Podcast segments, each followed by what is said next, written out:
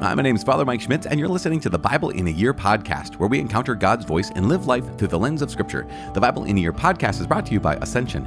Using the Great Adventure Bible timeline, we'll read all the way from Genesis to Revelation. That's where we are, discovering how the story of salvation unfolds and how we fit into that story today. It is day 360. That sounds like a good number, like kind of very circular. And we are reading from Revelation chapters 4, 5, 6, and 7. Okay, as well as the book of Titus, a letter of Paul to Titus, chapters 1, 2, and 3. Might be a big day today. You probably already know that. It's also Proverbs chapter 31, verses 10 through 15. As always, the Bible translation I'm reading from is the Revised Standard Version, Second Catholic Edition. I'm using the Great Adventure Bible from Ascension. If you want to download your own Bible in a year reading plan for these last few days, you can visit ascensionpress.com slash Bible in a year. You can also subscribe to this podcast by clicking on subscribe and receiving daily episodes and daily updates. You know that. It's day 360. We're reading Revelations 4, 5, 6, and 7, Titus 1, 2, and 3, Proverbs chapter 31, verses 10 through 15. The Revelation to John, chapter 4, the heavenly worship. After this I looked, and behold, in heaven an open door. And the first voice, which I had heard speaking to me like a trumpet, said, Come up here, and I will show you what must take place after this. At once I was in the Spirit, and behold, a throne stood in heaven, with one seated on the throne. And he who sat there appeared like jasper and carnelian, and round the throne was a rainbow that looked like an emerald. Round the throne were twenty four thrones and seated on the thrones were twenty four elders, clothed in white garments, with golden crowns upon their heads. From the throne issued flashes of lightning, and voices and peals of thunder. And before the throne burned seven torches of fire, which are the seven spirits of God. And before the throne there is, as it were, a sea of glass, like crystal. And round the throne, on each side of the throne, are four living creatures, full of eyes in front and behind. The first living creature like a lion, the second living creature like an ox the third living creature with the face of a man, and the fourth living creature like a flying eagle. And the four living creatures, each of them with six wings, are full of eyes all round and within, and day and night they never cease to sing, Holy, holy, holy is the Lord God Almighty, who was and is and is to come. And whenever the living creatures give glory and honor and thanks to him who is seated on the throne, who lives forever and ever, the twenty four elders fall down before him who is seated on the throne and worship him who lives forever and ever. They cast their crowns before the throne, singing, Worthy are you, our Lord and God, to receive glory and honor and power, for you created all things, and by your will they existed and were created. Chapter 5 The Scroll and the Lamb. And I saw in the right hand of him who was seated on the throne a scroll written within and on the back, sealed with seven seals. And I saw a strong angel proclaiming with a loud voice, Who is worthy to open the scroll and break its seals? And no one in heaven or on earth or under the earth was able to open the scroll or to look into it. And I wept much that no one was found worthy to open the scroll or to look into it. Then one of the elders said to me, Weep not. Behold, the lion of the tribe of Judah, the root of David, has conquered, so that he can open the scroll and its seven seals. And between the throne and the four living creatures, and among the elders, I saw a lamb standing, as though it had been slain, with seven horns and with seven eyes, which are the seven spirits of God sent out into all the earth. And he went, and took the scroll from the right hand of him who was seated on the throne. And when he had taken the scroll, the four living creatures and the twenty four elders fell down before the Lamb, each holding a harp, and with golden bowls full of incense, which are the prayers of the saints. And they sang a new song, saying, Worthy are you to take the scroll and to open its seals. For you were slain, and by your blood you ransomed men for God from every tribe and tongue and people and nation, and have made them into a kingdom and priests to our God, and they shall reign on earth. Then I looked, and I heard around the throne and the living creatures and the elders the voices of many angels, numbering myriads of myriads and thousands of thousands, saying with a loud voice, Worthy is the Lamb who was slain to receive power and wealth and wisdom and might and honor and glory and blessing. And I heard every creature in heaven and on earth and under the earth and in the sea and all therein saying, To him who sits upon the throne and to the Lamb be blessing and honor and glory and might forever and ever. And the four living creatures said, Amen. And the elders fell down and worshipped. Chapter 6 The Seven Seals. Now I saw when the Lamb opened one of the seven seals, and I heard one of the four living creatures say, as with the voice of thunder, Come. And I saw, and behold, a white horse, and its rider had a bow, and a crown was given to him, and he went out conquering and to conquer. When he opened the second seal, I heard the second living creature say, Come. And out came another horse, bright red. Its rider was permitted to take peace from the earth, so that men should slay one another, and he was given a great sword. When he opened the third seal, I heard the third living creature say, Come. And I saw, and behold, a black horse, and its rider had a balance in his hand, and I heard what seemed to be a voice in the midst of the four living creatures saying, A quart of wheat for a denarius, and three quarts of barley for a denarius, but do not harm oil and wine. When he opened the fourth seal, I heard the voice of the fourth living creature say, Come. And I saw, and behold, a pale horse, and its rider's name was Death, and Hades followed him. And they were given power over a fourth of the earth to kill with sword, and with famine, and with pestilence, and by wild beasts of the earth. When he opened the fifth seal, I saw under the altar the souls of those who had been slain for the word of God and for the witness they had borne. They cried out with a loud voice, O sovereign Lord, holy and true, how long before you will judge and avenge our blood on those who dwell upon the earth? Then they were each given a white robe and told to rest a little longer, until the number of their fellow servants and their brethren should be complete, who were to be killed as they themselves had been. When he opened the sixth seal, I looked, and behold, there was a great earthquake, and the sun became black as sackcloth, the full moon became like blood, and the stars of the sky fell to the earth as the fig tree sheds its winter fruit when shaken by a gale. The sky vanished like a scroll that is rolled up, and every mountain and island was removed from its place.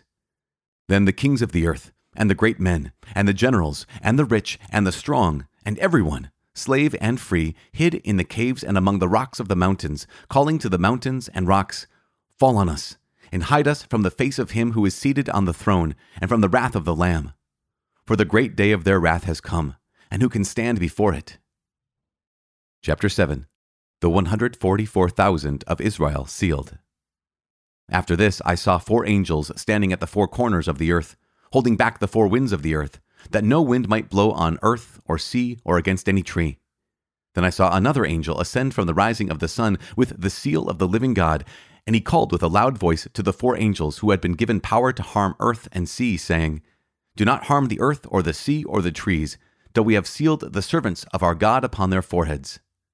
And I heard the number of the sealed a hundred and forty four thousand sealed out of every tribe of the sons of Israel, twelve thousand sealed out of the tribe of Judah, twelve thousand of the tribe of Reuben, twelve thousand of the tribe of Gad, twelve thousand of the tribe of Asher, twelve thousand of the tribe of Naphtali, twelve thousand of the tribe of Manasseh, twelve thousand of the tribe of Simeon, twelve thousand of the tribe of Levi, twelve thousand of the tribe of Issachar, twelve thousand of the tribe of Zebulun, 12,000 of the tribe of Joseph, 12,000 sealed out of the tribe of Benjamin. The multitude from every nation. After this I looked, and behold, a great multitude which no man can number from every nation, from all tribes and peoples and tongues, standing before the throne and before the Lamb, clothed in white robes with palm branches in their hands, and crying out with a loud voice Salvation belongs to our God who sits upon the throne and to the Lamb.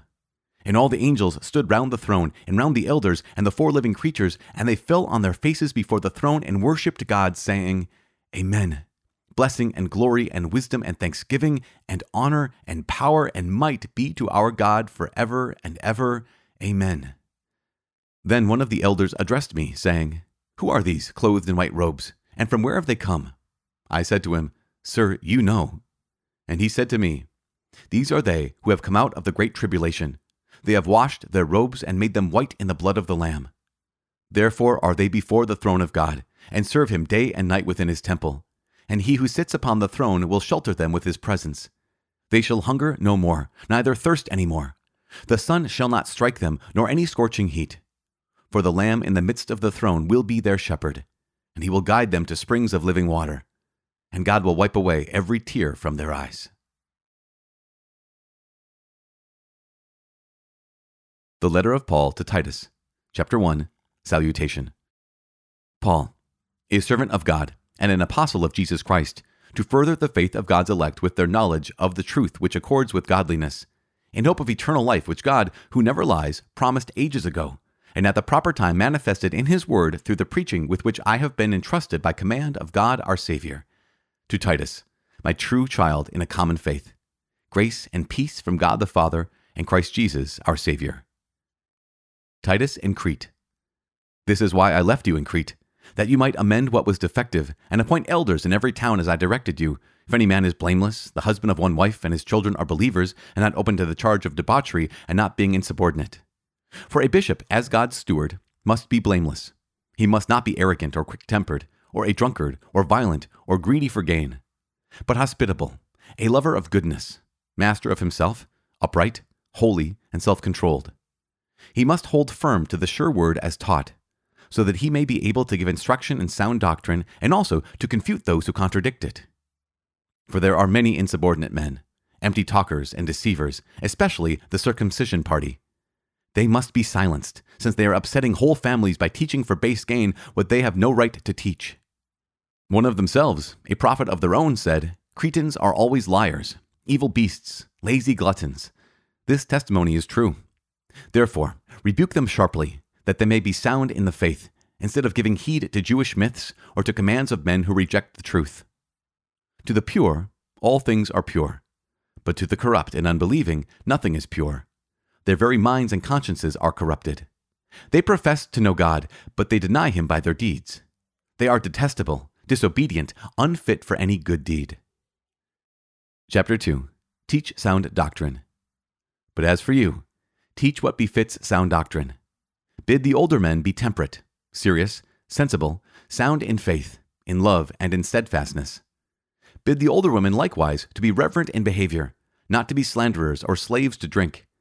They are to teach what is good, and so train the young women to love their husbands and children, to be sensible, chaste, domestic, kind, and submissive to their husbands, that the word of God may not be discredited. Likewise, urge the younger men to control themselves.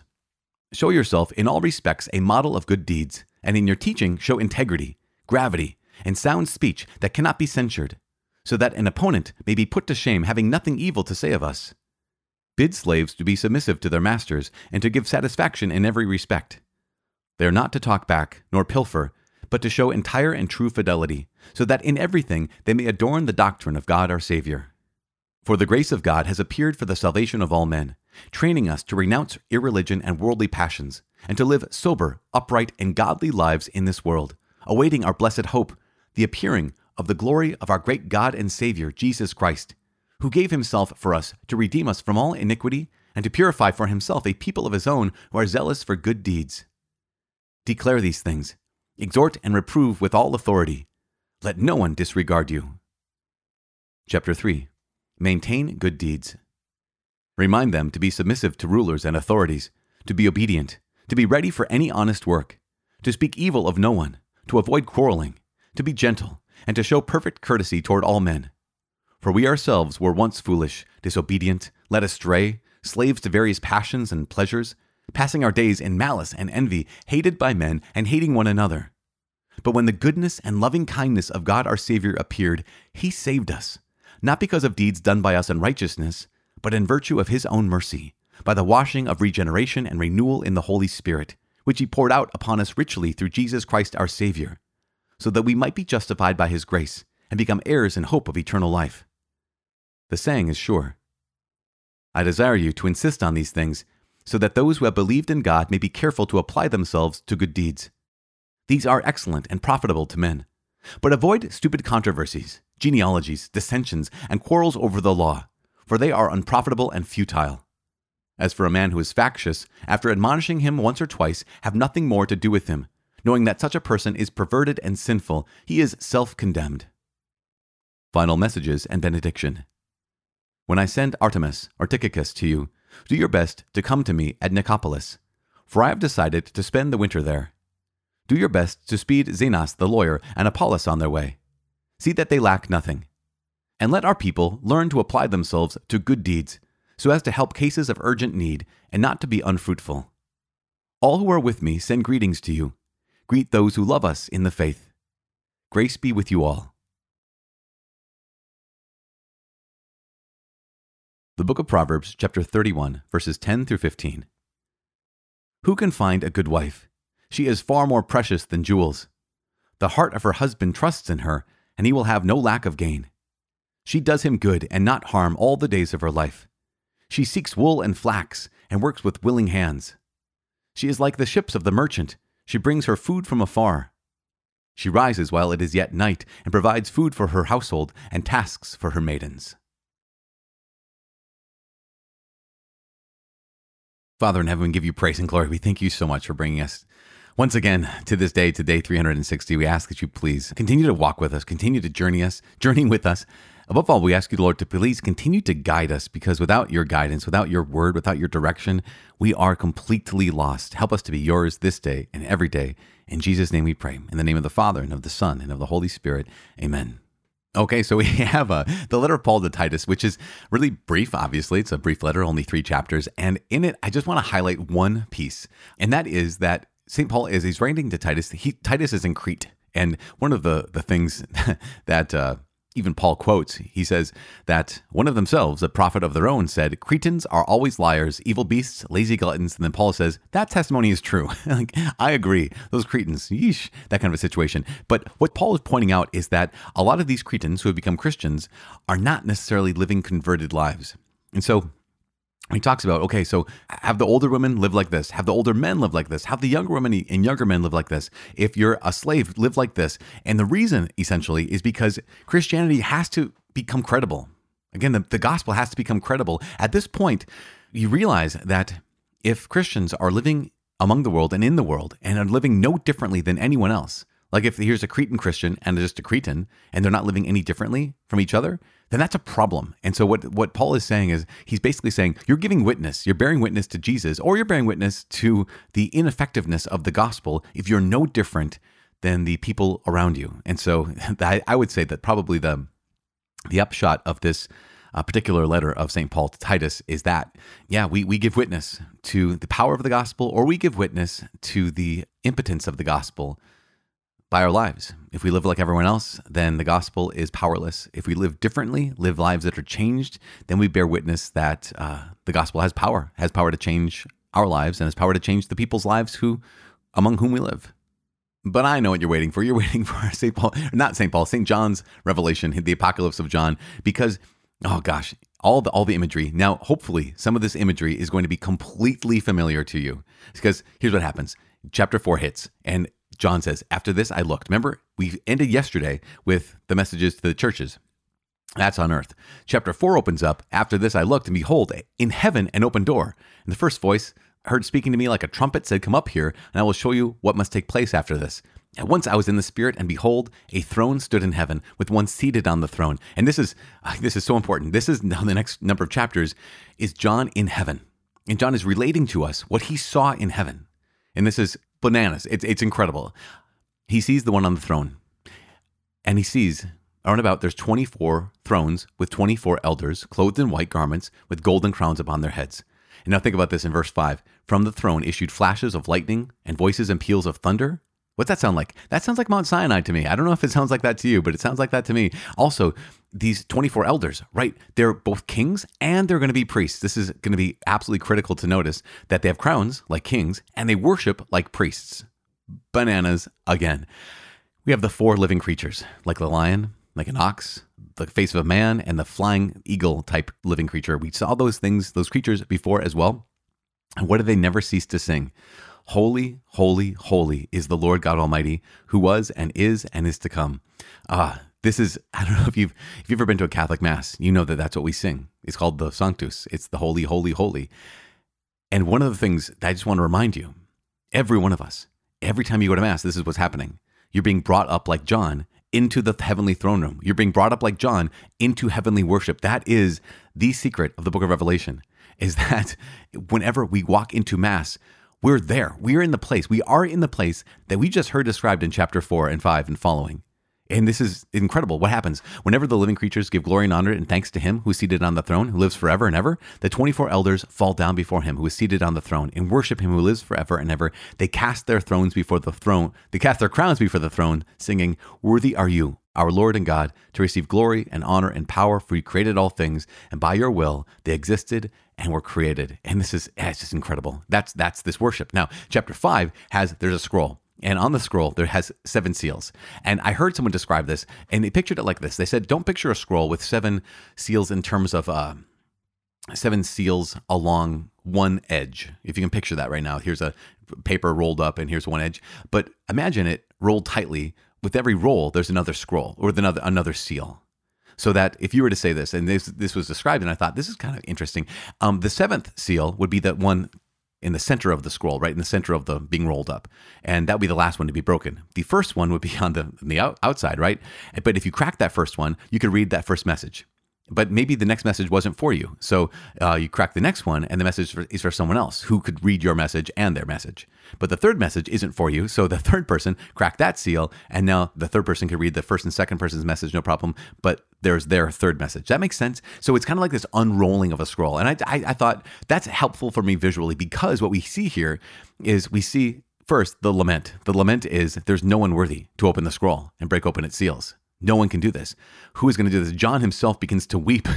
and so one of the elders says, Weep not. Behold, the lion of the tribe of Judah, the root of David, has conquered so that he can open the scroll and its seven seals, and his seal a lamb standing as though it had been slain, with seven horns and seven eyes. Uh, numbers of the covenant, maybe, possibly? Uh huh. The seven horns and seven eyes symbolize Christ's full power and full knowledge. Seven horns, uh, horns are a symbol of power, and eyes, a symbol of knowledge. So seven and seven, right? That number of covenant full power, full knowledge, Jesus Christ Himself, the one who is living forever. And what can happen? He can open the scroll.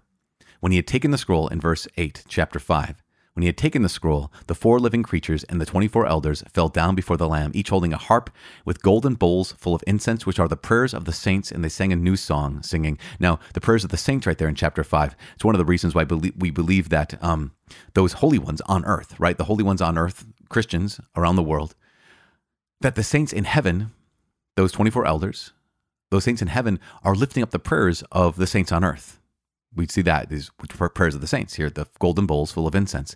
They sang a new song, singing, Worthy are you to take the scroll and open its seals. He goes on to say, You are slain. By your blood you ransom men for God from every tribe and nation and tongue and people, and have made of them a kingdom and priests to our God, and they shall reign on the earth. And then, bam, this is this massive praising God. For and again, verse 14, end of chapter 5, and the four living creatures said amen, and the elders fell down and worshipped. This is the picture of heavenly worship, worshiping not only the one on the throne, but also the Lamb who is slain and lives forever. And then in chapter six, the Lamb opens one of the seven seals, and you have this this succession of I don't want to say woes come upon the earth, but definitely some some uh, hard times coming upon the earth. And um, we have the first horse, right? The, the, four horsemen. The first one is the white horse, uh, with the rider had a bow and a crown was given to him, and he went out to conquer. Second one was another horse, bright red, and it took peace away from the earth, so there was war upon the earth. And the third was a black horse, and the rider had balance in his hands. And this is an interesting thing because it could be worth noting. I heard what seemed to be a voice in the midst of the four living creatures, this is verse 6, saying, A quart of wheat for a denarius, and three quarts of barley for a denarius, but do not harm oil and wine. I read it in a commentary that talked about, like, what is what is that? And they highlighted the fact that the time for the oil harvest or, you know, the olive harvest was a different time of year than it was for wheat and barley. And so what this proclamation essentially could be saying is that this was a temporary affliction, right? This is not complete destruction for an entire year, but only for a season. And I think I was like, wow, that's that's really important. That makes sense. You know, so wheat is down or wheat is up and, and barley is up, but the oil hasn't been damaged because that wasn't around for that for that time. That, that makes any sense. And fourth seal, there's the pale horse. In fact, I think a translation I came across that sickly green color, not pale, but sickly green, and its rider's name was Death, and Hades followed him. They were given power over a fourth of the earth to kill with sword and with famine and with pestilence and wild beasts in the earth. The next number of, well, next two really, uh, seals that are opened uh, bring, again, uh, destruction and they bring pestilence upon the earth. Now, chapter 7 is the seventh seal. And in this is very fascinating because we have 144,000. What is that? Well, 144,000 are 12 times 12 times 1,000. So 12 times 12,000 is 144,000. So that would essentially be the idea of here are 12 tribes of Israel, named here in chapter 7. And you have 12,000 people from the 12 tribes of Israel, and they're being brought back, they're being reunited, they're being um, restored essentially in God's presence. And so that is really important to understand. Wait, why 144,000? Because 12 times 12,000, the numbers of tribes of Israel, and 12,000, which is again, that number 12 being a very powerful, complete kind of number um, that here's God who wants to restore Israel. You could also say that here's God restoring the new Israel. This is this could be God restoring Christians, those who belong to him. Now, again, there are different scholars who say different things, but what is very clear very clear, is that this is the restoration of the kingdom of God in the old covenant. He even mentioned, he even names every one of the 12 tribes of Israel. So this is very, very important that these are the Jewish people. Again, this is so important. Sometimes people can think that um, the New Testament can be anti Semitic, uh, but it's not when you realize that the people who wrote it were Jews. not only that, but here in chapter 7, 144,000, this is the proclamation, the prophecy that says that no, there's a restoration of the people of Israel. But then after that, this is incredible. In verse 9, I looked, and behold, a great multitude which no man could number from every nation, from all tribes and peoples and tongues, standing before the throne and before the Lamb, clothed with white robes, with palm branches in their hands, crying out with a loud voice, Salvation belongs to our God who sits upon the throne and to the Lamb. And again, everyone's worshiping. And this is just incredible because not only are the Jewish people meant to be saved, meant to be restored, the kingdom of Israel meant to be restored, but us, Gentiles, who belong to the Lord God, get to participate in heavenly worship. Last line, verse 13. Then one of the elders addressed me, saying, Who are these clothed in white robes, and from where have they come? And I said to him, Bro, you, you're the one who lives here. he says, Sir, you know. And he said to me, These are they who have come out of the great tribulation. They have washed their robes and made them white in the blood of the Lamb. These are the martyrs, and the martyrs have a special place.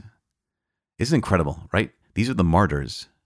And after this, I looked, as John says, and behold, a great multitude which no man could number from every nation, from all tribes and peoples and tongues. And these are the ones who have come out of the great tribulation. They have washed their robes and made them white in the blood of the Lamb. And, and, and they have a special place. And that's one of the things that's true, right? That, that some people have a special place in heaven.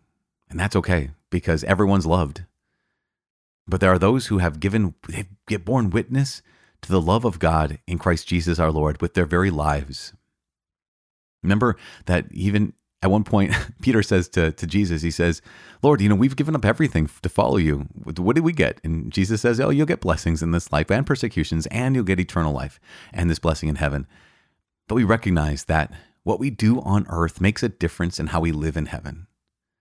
And the, the more righteous we live on earth, the more we cooperate with, with God on earth, the more we say yes to Jesus on earth, the more glory he gets in heaven. I just think this is just, just the, the heart of everything. And we're going to talk about more about this in the chapters to come as John learns more and more about heavenly worship. But one of the things that is, seems to be revealed, and again, it seems to be revealed, maybe it's just my interpretation, but how we live on earth, those righteous deeds, they amplify, they glorify, they exalt the Father and the Son and the Holy Spirit for eternity. It just seems like one of those situations where it's like, don't don't we want him to receive the maximum amount of glory through our lives on earth and throughout eternity in heaven? Not just about making it to heaven, but about living in such a way on earth that he's glorified even more with every passing breath, with every passing moment in heaven. I don't know. That just that's one of those things that kind of just lights a fire beneath me, and just I wanted to pass that on to you. Of course, everyone, everyone is loved by God. He will never stop loving you. He has never stopped. He will never stop loving you. The question is, will I let him love me? Will I say yes to him today? I'm praying that you do. I'm praying that I do. And I'm praying that all of us can be in that number of people who are worshiping the Lord, not only in this, in this world, in the Mass, but also in eternity in heaven. I'm praying for you. Please pray for me. My name is Father Mike. I cannot wait to see you tomorrow. God bless.